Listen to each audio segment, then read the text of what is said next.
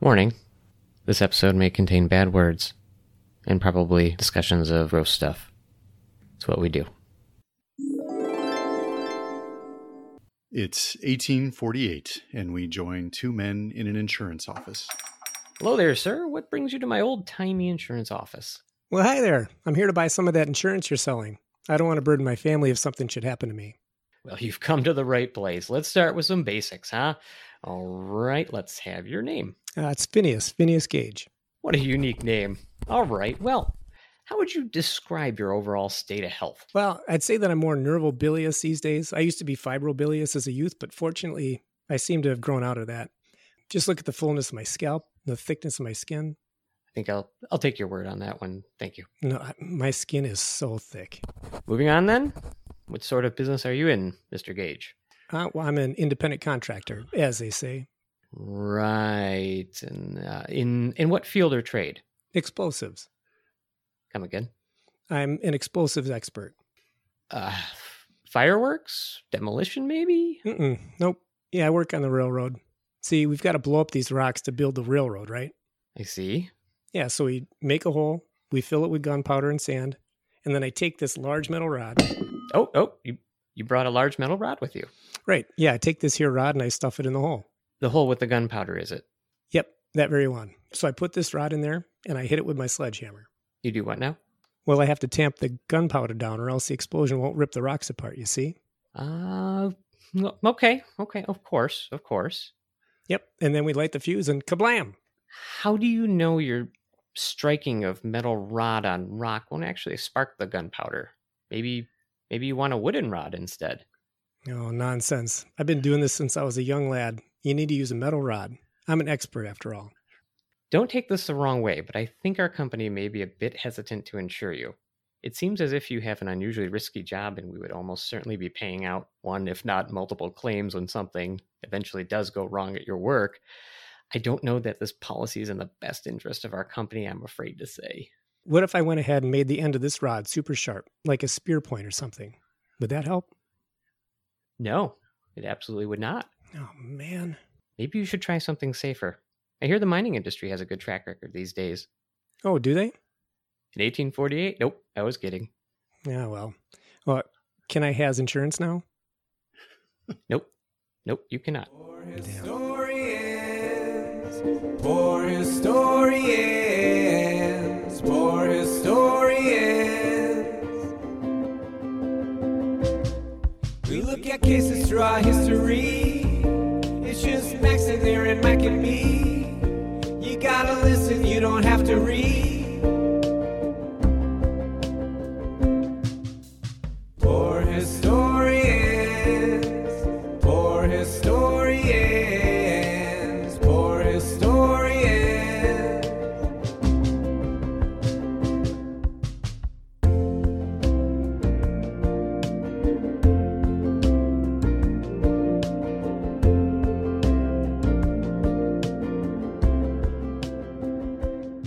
Welcome, everyone. This is Poor Historians, the podcast delving into the archives of medical history. We will explore the unusual ailments, treatments, physicians, and all related material having to do with the healing arts.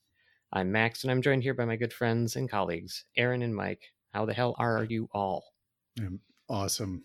Totally awesome. Same. Yep. Do you guys do you guys feel different today? Is something Yeah, different? I have this, I've this feeling that some long held dream has been fulfilled. I don't know where that feeling comes from, though. I'm not sure. It- Maybe it's because we're Mike. Is that what you feel too? Um, yeah, I really do.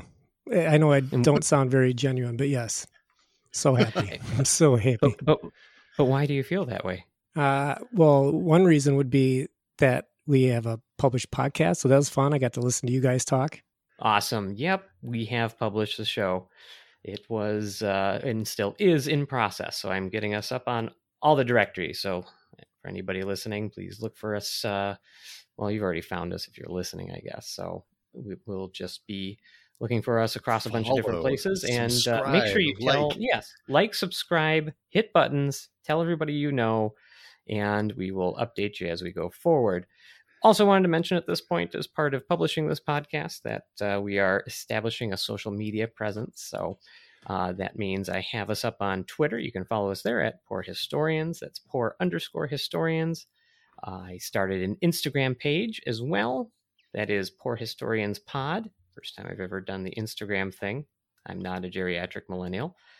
And you That's can visit us Facebook, at our it? website. Uh, oh, that's true. I am most, Facebook fami- I am most familiar with Hmm. Facebook, Yeah. so that is true. And you can also go to our website, www.poorhistorianspod, all one word, dot com. Don't put in the all one word. It's just poorhistorianspod. State your name. So awkward. all right. So, for any new listeners, here's what the show is all about. Though we are all practicing emergency physicians, we wish to be clear that this is not a podcast from which you or anybody should take medical advice. This podcast is for entertainment purposes only. If we should fail in our goal to provide entertainment, well, I guess this podcast is just a thing that exists. It exists, however, to definitely not provide medical advice. And so, with that, let's start the show. All right, so today we're going to talk about Phineas Gage, one of the most famous workman's comp cases ever, and uh, often used as an argument for the idea that personality sort of, I guess, lives, as it were, in the front of the brain. Uh, even my middle school son, who does go to a STEM school, was like, hey, isn't that the guy who got shot in the head or something and was really mean after that? Definitely part of our curriculum in medical school, though, to be honest, I can't recall which class it was in. I think neuroscience, or yeah, the neuroanatomy, neuroscience. I'm almost 100% sure it came up Hmm. during that time. Yeah. Well, we yeah, it was neuro, and then later, do we have a psych class? Man, I don't even remember. We did have a psych class. Did we? Yeah. Yeah. It's- oh, I did. I, I, we didn't go to the same school, so We didn't. I uh, did we? No, I, No, I don't think we did. no, we. No, I don't think we did either. We definitely had a psych rotation and a class, but I, I think he came up there too. Regardless, so this Phineas was born in 1823, apparently because a lot of our great medical history comes from the 1800s exclusively. As the oldest child and was very healthy for the time, a fact everyone later thought was important when the plot thickens.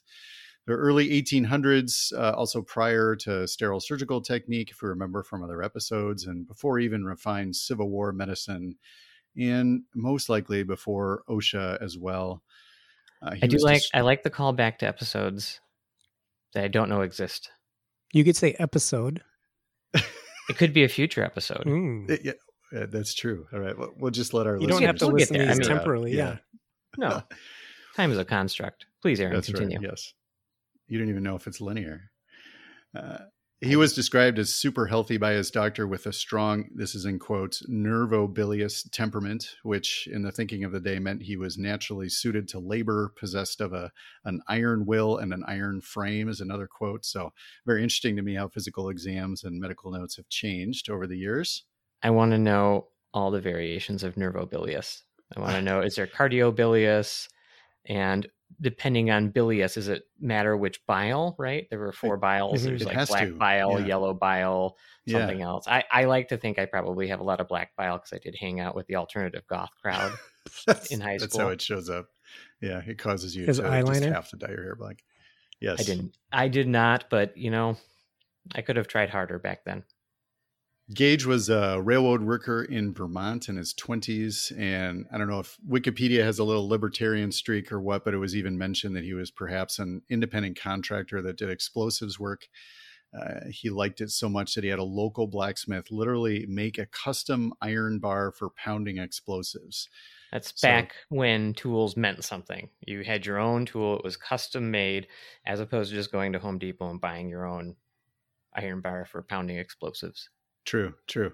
Have you guys are Old World Wisconsin actually uh, is has sometimes a blacksmith literally making stuff like there, and you can watch. It's, it's an amazing trade, but that's a segue. So, Absolutely. so to make railroad tracks through rocky hills, they would bore a hole. They'd put powder in the hole of rock. They'd put sand over that, and then tamp it down to direct the blast into the rest of the rock they wanted to remove. And Gage was apparently like an expert. So, What His is, what is the? How do you become an expert in that? You Uh, survive Mhm, ten you years live long doing it. Survive, Yeah. yeah. you're willing to be the one that does this job, I think is probably what qualifies you. It's 1800s after all.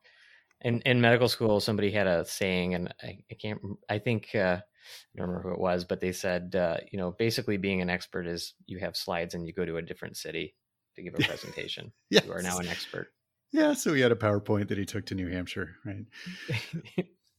His iron bar weighed about 13 pounds and was about three feet long, so a large piece of metal. One happy day, Gage was sort of pounding away at a blasting hole, and somehow uh, it, it sparked or something, and the powder in the rock ignited with the iron bar in the rock, and it shot the iron bar out like a like a cannon. Weird. Uh, and poor Gage was standing over the hole at the time. So the entirety of this three foot piece of metal went literally through his head and landed about 25 meters away, like something straight out of Army of the Dead or whatnot. Enters just below the left eye and goes almost straight up and out the top of his skull, obviously knocking him back. But incredibly, he's he's walking around soon after the accident. There's some blood, but not a ton. He can still see initially, but obviously doesn't feel that great. So he takes the rest of the day, and the, the doctor sees him when he gets back to town. Uh, there's even Wait, some. did, wait, hold on. Did he he had to finish out his shift? no, he took the day. Like the, the foreman Oh, I was like, see, I "That's see. okay. You you take you take a minute. You're like, you don't have to come back today. That's fine." oh man, if you could just imagine the stares, like everybody was just probably just silent, just staring at him, not knowing what to Right, 'cause say. it- What do you say? He's probably s- s- staggering around. I mean, if he got himself, did he get himself up? Can you imagine that scene? I that's got to be crazy. But he was, uh, you know, in a good enough mood that when the doctor shows up, Gage actually reportedly makes this joke and says, "Hey, doctor, here is business enough for you." but then after he says that, uh, he throws up, and a little bit of his brain literally pops out the top of his head from the action of vomiting and lands on the floor. Reading that, I'm like, it's so gross. There's a five second rule in neurosurgery, though. You just get it right back in there. just right back in before anything jumps on. The uh, the doctor cleans him up, leaves the wound partially open, uh, crucially not exploring the brain extensively to get stuff out, despite uh, how happy they were at the time to go sticking stuff into bodies to get bad things out. There's a report he removes quote about a teacup full quote of brain matter, but uh, through the whole thing, Gage is relatively indifferent. And as we say in the business, uh, the patient tolerated the procedure well he did develop a pretty bad infection. Uh, not a surprise. I mean, it, I don't think the bar was sterile when it went through his head. Uh, had to have an abscess drained, at which point the doctor also uses silver nitrate on the exposed brain, which, I mean, we use silver nitrate, which causes heat on contact with moisture to cauterize no, nosebleeds. I, maybe we're underusing it or, or missing a hidden application. He got quite sick, but then went on to recover pretty well, to be honest. I mean, all things considering, the fact that he survived at least that much madness, that's uh that's something to be said for the old nervobilious constitution. That's right. His his iron will. Yeah, it's a great detour though. Like how exactly did he survive this this horrible injury? So sobering truth that you can anatomically do a ton of damage to the front of someone's head or face and have them survive. Um, I've seen a few cases, actually really tragic cases that this made me think of in the modern era where we don't use blasting irons, but we do use firearms. Um, and people will attempt suicide and they aim from below but too far forward to actually kill themselves with these like horrible facial injuries. I had a colleague in med school, I think, who had one of these cases, and a team of doctors uh, it was like ENT and plastics and ophthalmology, and everybody sort of reconstructed a person's jaw with part of their rib and rebuilt a tongue and all this stuff.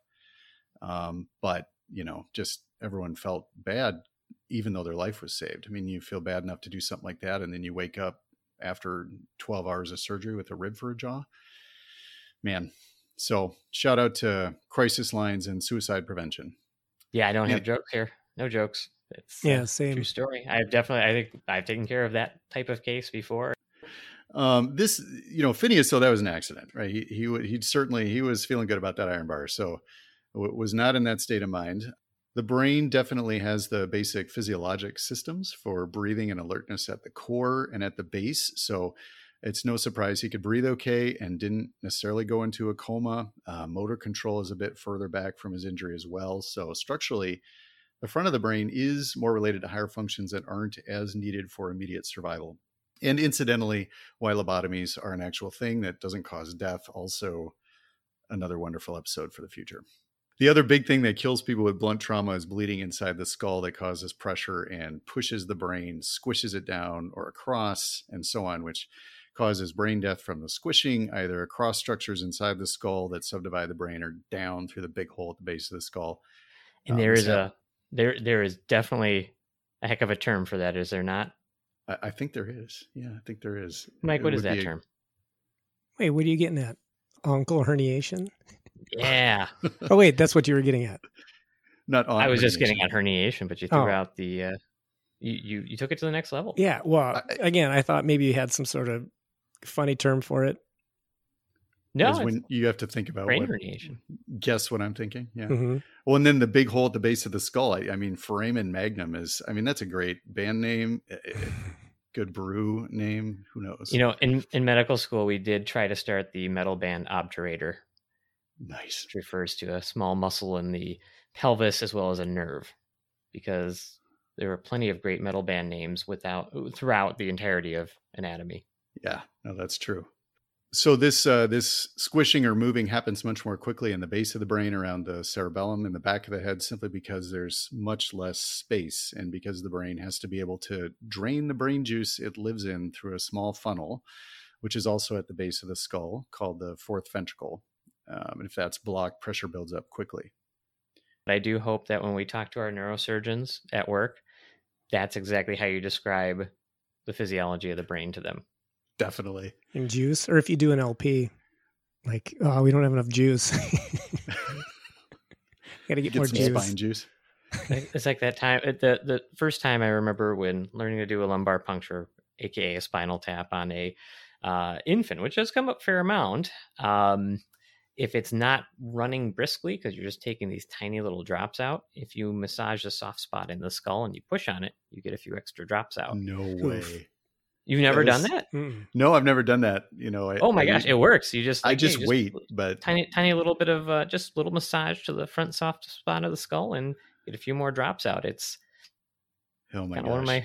It's just one of those favorite things I've ever learned. Yeah, that's a great hack. Got to say. Doesn't work on adults though. Well, no, that's skulls. It might work on. Phineas. Closed to new ideas.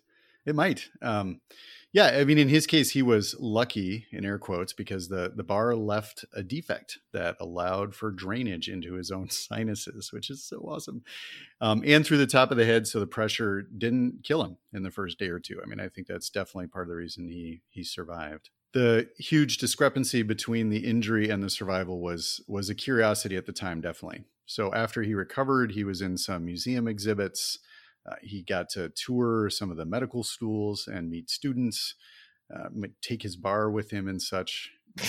Um, the rest of his life, though, is really not as terrible as one might expect. He he recovers. He works for quite some time as a stagecoach driver in Valparaiso, Chile, which is a great rebound job, if you ask me. It feels like stuff like that was definitely easier in the 1800s, but on the other hand, syphilis was was untreatable. So you know, So that's not entirely true. People, the, people did treat syphilis back then. You could either inject mercury right into your genitalia, or you could take it, you know, by mouth. But uh, th- this, it's it's just not accurate, Aaron, to say that syphilis was untreatable.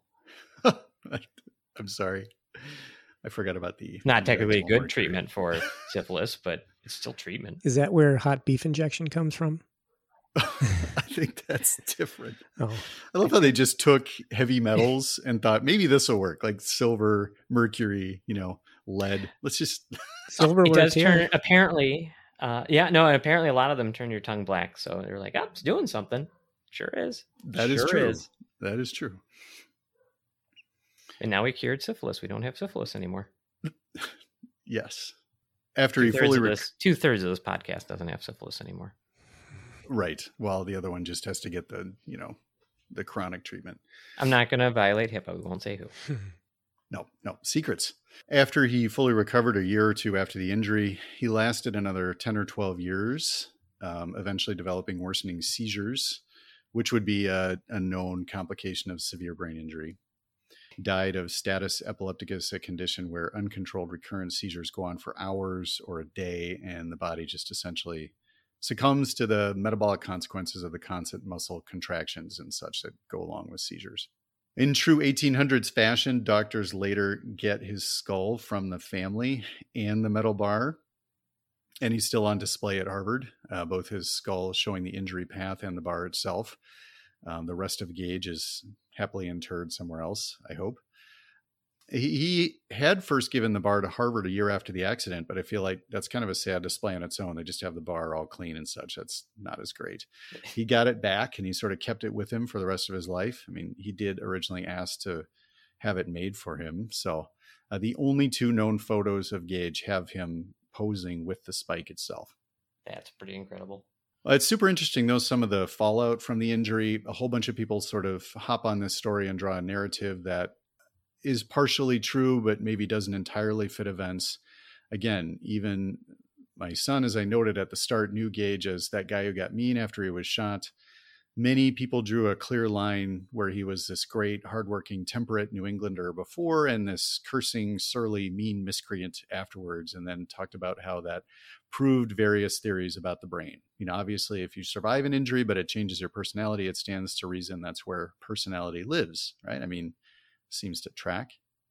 Yeah, and I, think you maybe get into this a little bit uh, in a little bit here, but uh, I, I think we've all kind of seen frontal lobe diseases. There's certain ones like strokes or some forms of dementia that basically remove parts of the frontal lobe or at least the function thereof, and it leads to very interesting circumstances where there's some nuance here, but some people completely lose a filter. So they will say the first thing that comes to mind, there's no checking as to what they're thinking. And there is, there's something I almost envy about that. Because as long as it's understood, that's why you're saying it. You kind of get to say whatever you want because there's literally no stopping it. And that's, that's, uh, it's, it's, it's amazing to hear what people are saying in their internal monologue when they say it out loud truly with no filter. And it makes you wonder as you walk down the street and stare at people what they're actually saying to themselves on the inside that does not make it out. Our our society would crumble within a day if Or nobody get a lot had any better. filter whatsoever. well, maybe after the the period where we all hated each other for a Mhm. little while. It happens with anesthesia too. You do uh, sedation or whatnot. You get a lot of interesting things out of people when the medicines affect the frontal lobe for sure. Yes, But- you do. I mean, the 1800s, I don't think they were there yet. The, the best theories at the time came from phrenology, which was a branch of really bad pseudoscience that thought people's personalities and such were determined by the shape of their skulls to some extent. It too definitely deserves its own episode. But along with the shape of the skull, they put different tasks in different regions of the brain. So animalistic functions were closer to the base of the brain or closer to the body, and higher pursuits like morality and such were closer to the top of the head because, you know, the top of the head is closer to God. So that's where the morals are. But they were right, because of that- But they were right. And that's why they weren't totally not wrong. Yeah. Yeah. that's why giraffes are the most pure creatures walking the earth.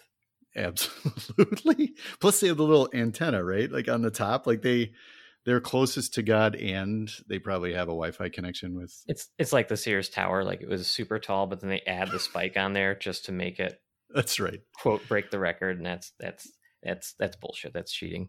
It is cheap. But is anyone even close to the giraffe's record? I don't think so. There's not like a second tall animal that's uh, anyway. They're head and shoulders above the rest, as it were. Wow. I wanted I wanted to apologize to anybody listening for that. Well, you certainly could edit that in later. So people use Phineas as proof that he got really mean because the top of his brain was damaged because he damaged his quote organ of veneration or his quote organ of benevolence. Those are the little sections in phrenology. They also thought people needed like a whole compartment of their brain to compare stuff to each other. And they used some stories of how he had a hard time with prices at the local store to prove that he had injured his quote organ of comparison. I mean, that seems like a lot to make a whole organ for that. But most of these changes were not confirmed by his own physician or his family, so dubious, dubious claims. Looking at it with 21st century eyes, it makes much more sense that he had a lot of trouble early on, but recovered later. I mean, what we start to know about severe traumatic brain injury, the guy was certainly crabby and felt unwell because he was injured, and then he had a brain abscess, uh, and then the blast and the skull fractures along with it almost certainly caused a lot of invisible trauma outside of the areas of the brain that ended up 15 meters away or got sneezed out the top. I think we're finding out that the consequences of traumatic brain injury are complex, but absolutely include prolonged changes in mood and so on outside of the loss of one portion of the brain.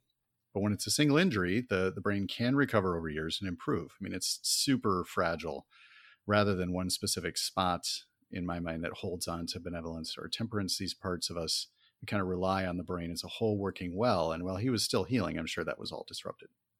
It was probably disrupted a, a little bit by the spike through the head. I agree with you. Yeah, but again, it went through the frontal lobe, and that does influence your behavior and your personality. Yeah, so yeah, it was probably everything working together. But yeah, that would suck. I mean, especially back then. You know, he's probably hooked on Yeah. laudanum. He's going to the the right. house call doctor. I need more laudanum, and then they got to check the PDMP and be like, "Listen, you got laudanum, laudanum, laudanum last week." You just got Order to it from Sears like everybody else does. filter through the pages. He starts coming up with pseudonyms. He's like, no, that that was Phonius Guger. I, that it, it's my cousin. Phonius That's not Gooch. me. I got this. I need that one medicine. It begins with an L. It always works. Mhm. La la la La, something. la. la- Laudanum? Oh yeah, yeah, that's the one. No.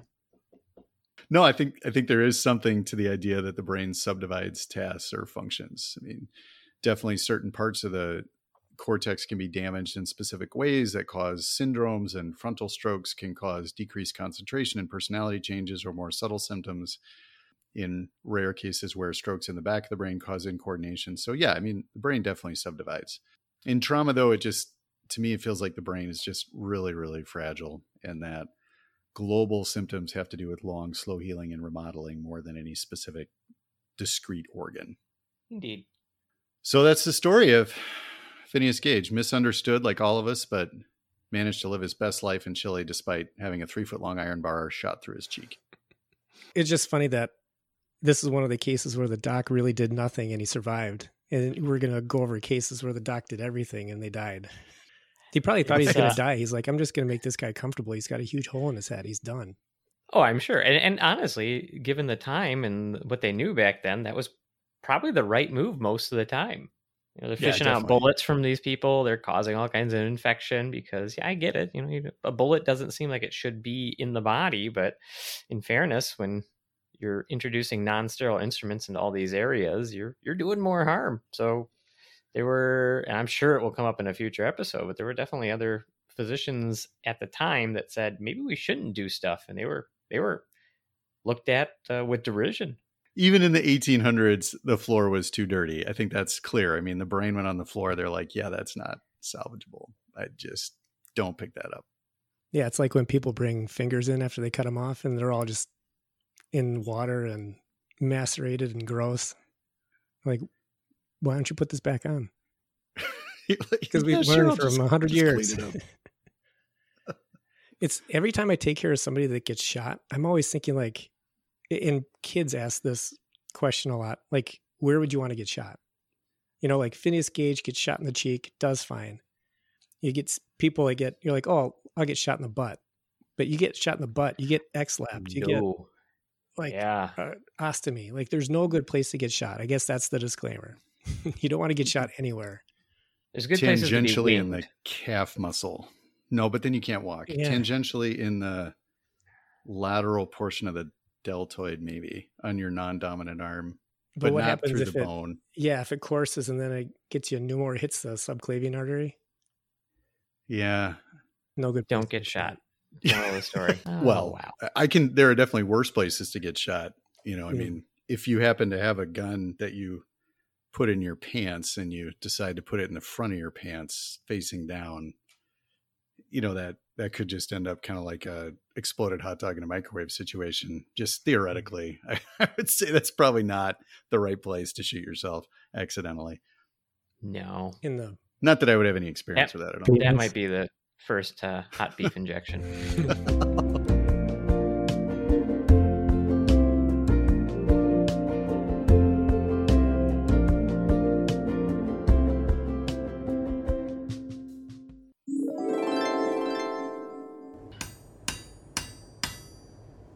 Yes, sir. There's nothing like working outdoors, hammering metal rods into gunpowder holes all day long. Mr. Gage, you, you want me to do that next blast hole? Uh, no worries at all. I'll get it. Oh my god. Oh my God, are you all right, sir? Ah, Someone get the foreman. What's all this yelling about? ah, ah. It's Phineas. He he was tamping that there hole, and, and there was an explosion. Well, of course there was. Isn't that the point? Mm, ah, ah. No, it, it went off while he was hitting the rod. I, I think he's really hurt. Oh, nonsense. He's fine. It's not time for your 15 minute lunch break just yet, Phineas. Come on now. Let's get back to work. I, I don't think he's all right, sir. He appears to have head injury. Oh, he's fine. Dust him off and stand him up. Hard to find decent labor these days. Everybody wants to take a break. I think there's a hole in his head. What? How did that happen? Well, it, it may have had to do with this explosion and, and, and the large rod he was hitting with that hammer just prior to the explosion. Let's not jump to conclusions. If it had anything to do with that, we can't be sure. Where is the rod anyway? It's over here, covered with brains. Well, then how do we know he was striking it with the appropriate angle and aggression? Was he using a company rod or did he bring his own? Surely, if he deviated from recommended practices, the company will not be held liable for his carelessness. Uh, d- der. We need to get him to a doctor. If it will shut everyone up so they can get back to work, then fine. But I'm counting that against his break time. That's a bit cold, isn't it? Her, her, derp. I think you're overreacting. He seems no worse for wear, but if you think the doctor is necessary, it's fine to take him. Thanks. Come on, Phineas. Let's get you some help. Uh, Whatever. I think he's fine. Oh no, he sneezed out part of his brain. Better take that with you. Oh God, where where should I put this? Uh, back where it was, I guess. I'm not a doctor. Right, right. Good, uh, good thinking. Off you go. Don't dally. And don't forget the most important thing. uh, Uh, to tell his family what happened. What? No. Be sure to get a drug test. Sure, sure. I I will do, boss. C- come on, Phineas. Now he needs a doctor for sure. Yes, yes, he does.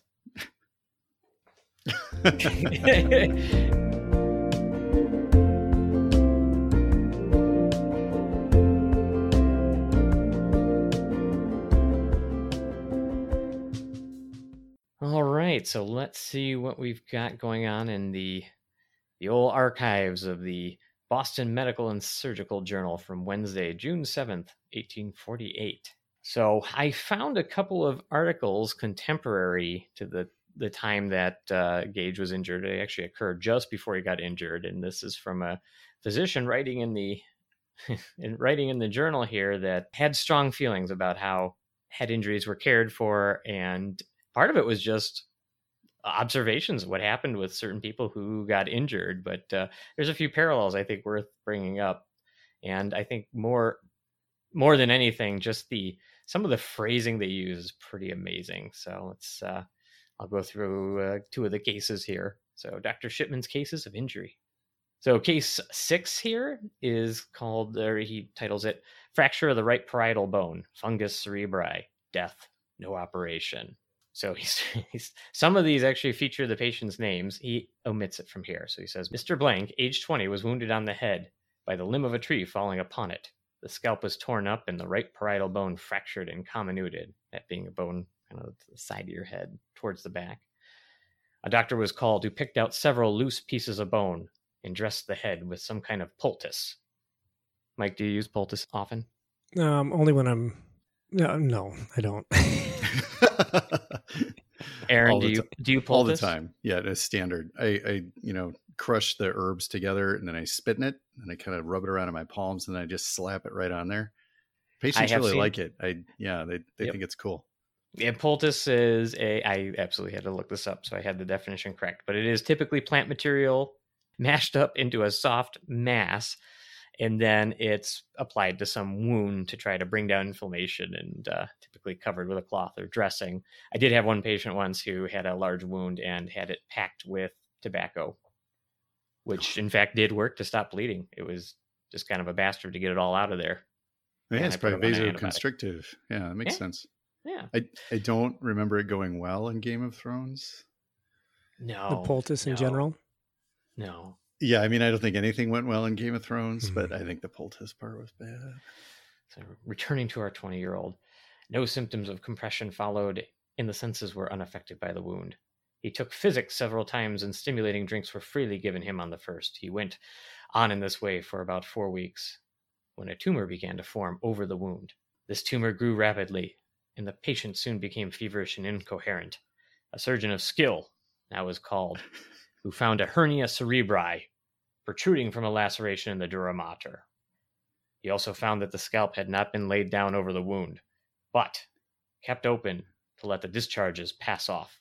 As the attending doctor said, it was hazardous to cover up such wounds until they healed at the bottom. I'll spare you some of the other stuff that this guy says, but he is not a fan of wounds healing from the bottom and thinks this is ridiculous. The surgeon last called advised the cutting away of the fungus cerebri and applying compression, and as the patient had fever, to employ counter irritation, alternatives, etc. But he was overruled by the doctor in attendance and the friends of the patient who preferred to have him cured by the stimulating washes, poultices, and salves, and the tonics and stimulants that he was using. The patient continued growing worse from day to day and finally died about six weeks from the time of being wounded, much to the Oh. astonishment of the attending doctor. Really, they were So- astonished. this person died. Yeah, I know, I know. So then it goes on to detail like an autopsy, but moving past that, the best is the remarks from the physician who is writing this article, which I, I'm just there's a few little things here. So remarks: for certain reasons, I have not given the names or dates in this case. We had here a common case of injury of the head, badly treated. The patient lives several weeks under the most absurd and outrageously unskillful treatment that can well be imagined Oh my gosh! if the This throws me spicula of bone had been removed carefully, the scalp laid down, the hair shaved off, adhesive plaster and light dressings applied, and the dressings left undisturbed for 15 days or more, the patient in the meantime being kept low on diet and inflammation properly met as it supervened, it is probable that no hernia cerebri would have come up, nor the patient have died. just throws everybody under the bus. That's a rough M&M. It's like, wow, you suck. And it was in public too, right? I mean, it's all. Oh, this is yeah, this would be a public journal. Like you know, that is crazy. insane. So I think what they're describing. I mean, correct me if you heard it otherwise, but I think basically in in the the terminology of the day, yeah, this guy had a skull injury. Uh, the wound became infected, and I think the he describes herniation and discharge. I can't tell if that's brain sticking out. I think it is. Plus, Yeah. probably surface abscess, right? I would think. Yeah, it's got to be an it sounds like. abscess. That's what it sounded like. Yeah. Yeah. So I like how they call all bad things fungus. Like there was a fungus. It's like it's not a fungus. yeah, It's an it is. I- abscess or There's probably some fungus in there. I mean, fairness. well, but- true. Yeah, that's probably true. Probably the abscesses, yeah. But the uh yeah, so uh, and I like that this guy his his his hang up is like they should have gotten the skull out. I mean, he would have they would have gone into the brain and fished out the skull. It would have been fine. Would have been great. Yeah, I told he would have won. Closing So it later probably would have been a good idea. I mean, there would have been possibly some benefit, but I don't know. They would have gone in there with like a probably a tack hammer and Mm. Well, maybe it was the pulse, poultice. the poultice, don't- the plant matter on the surface of the brain hole probably didn't help. Yeah. I agree. No, I don't think so. You know, it- modern times we always talk about alternatives, right? You're like, well, you could do this, and then your alternative is X. I mean, imagine then you're like, well, uh, we could do a poultice. Uh, your other alternative is a salve. Uh, also, we have plaster. Or lastly, I could give you a stimulating drink and some combination there. I mean, And make you take a physics class. Every everybody got colonics. Everybody colonics are used so much. Like brain injury, colonics. I just amazing. Like, yep, good bowel movement. I think somebody even of tried colonics as a form of cardiopulmonary resuscitation. There's a book Hmm. on that. Like Yeah, no, maybe early if days. We, yeah, Drowning maybe victims, just they had they blew smoke up their butt. All right. So then the, the other case, I'll, uh, same same guy, case twelve here. There were many others in between, but case twelve, fracture of cranium, recovery without operation. Miss S, age nineteen, was thrown from a carriage by the running away of a horse on June fifth, eighteen forty-seven. She struck on the curbstone, and a wound was made by the corner of a post above the right superciliary ridge. Miss S was taken up entirely insensible and carried into a public house nearby. I saw her in about an hour after the accident and found her in a stupid condition.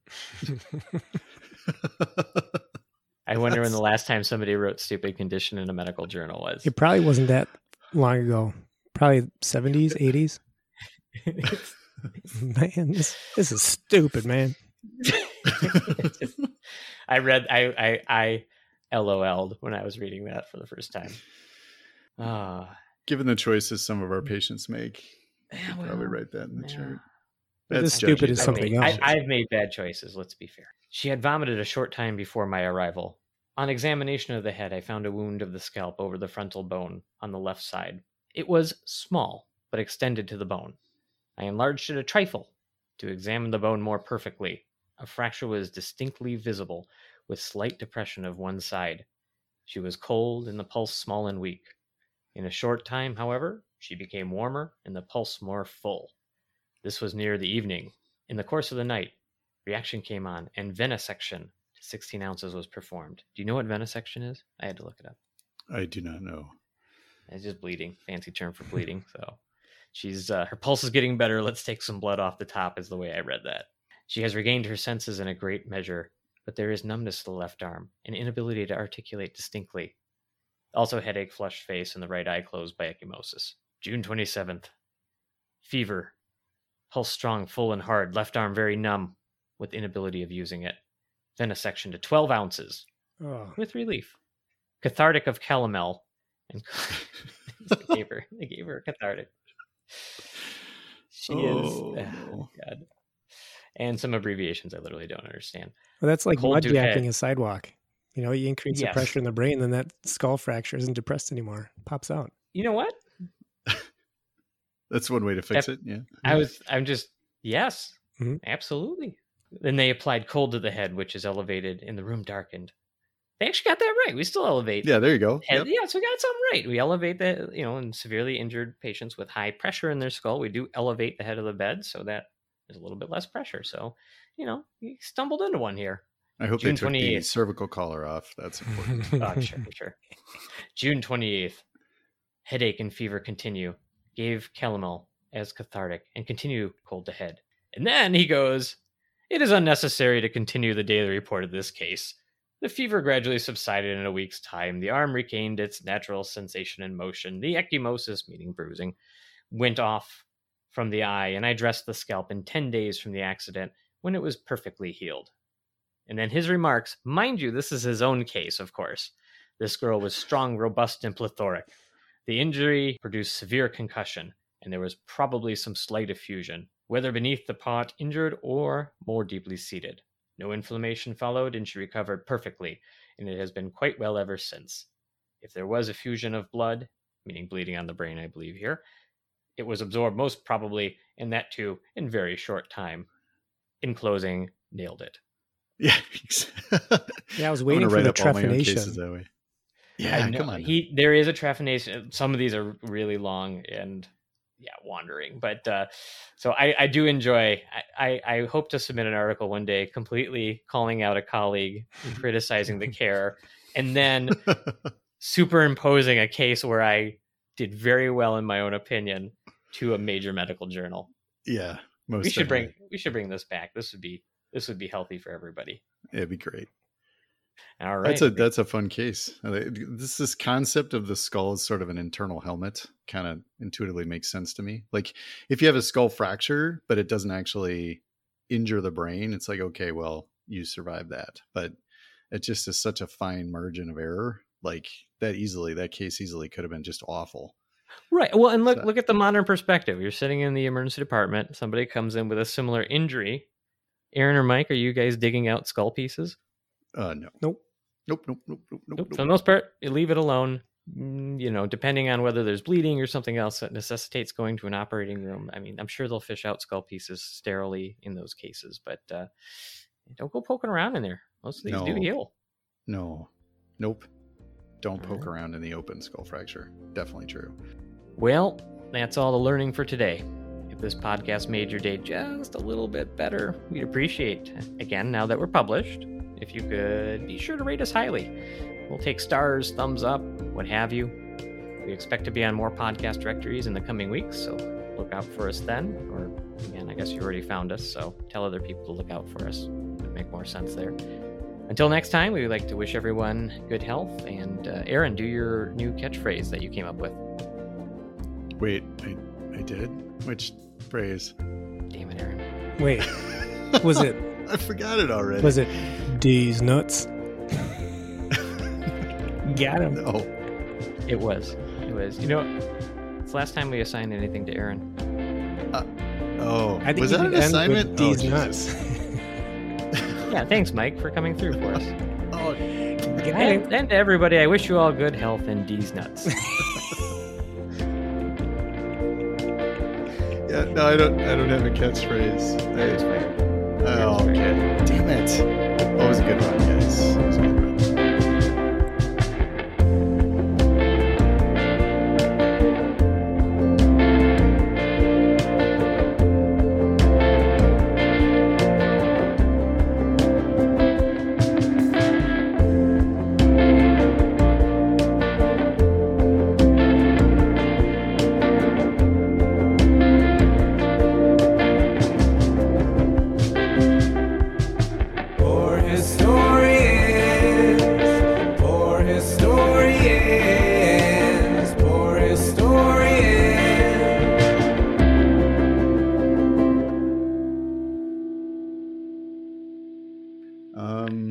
Actually have an assignment. I just wanted to see how you handled that. there you go. That- up and saved that- the day. you saw my coping strategy. It's it's fold under pressure and hope that the teacher likes me enough because of my general pleasing manner that they don't fire me. But That's a didn't work perfect sign off phrase. I love it. you can put it on a t shirt. If you'd like to get your T-shirt with, I don't remember what Aaron said. It was- Fold under pressure and hope the teacher likes you enough to not fire you. Yeah, that's see, it's a sign. Uh. All right, we'll call that a wrap. Somebody turn down the birds.